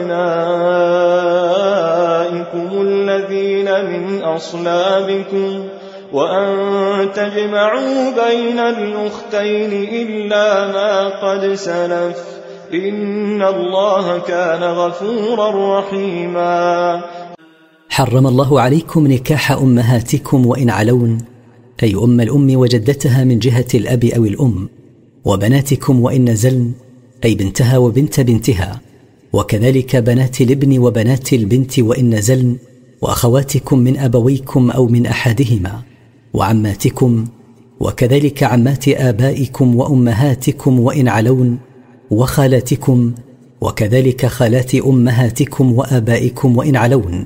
وبنات الأخ وبنات الأخت وأولادهن وإن نزلوا وأمهاتكم اللاتي أرضعنكم وأخواتكم من الرضاعة وأمهات زوجاتكم سواء دخلتم بهن أو لم تدخلوا بهن وبنات زوجاتكم من غيركم اللاتي ينشأن ويتربين في بيوتكم غالبا وكذلك إذا لم يتربين فيها إن كنتم دخلتم بأمهاتهن وأما إذا لم تدخلوا بهن فلا حرج عليكم في نكاح بناتهن. وحرم عليكم نكاح زوجات أبنائكم الذين من أصلابكم ولو لم يدخلوا بهن ويدخل في هذا الحكم زوجات أبنائكم من الرضاعة. وحرم عليكم الجمع بين الأختين من النسب أو الرضاعة إلا ما مضى من ذلك في الجاهلية فقد عفى الله عنه. إن الله كان غفورا لعباده التائبين إليه رحيما بهم. وثبت في السنة تحريم الجمع كذلك بين المرأة وعمتها أو خالتها.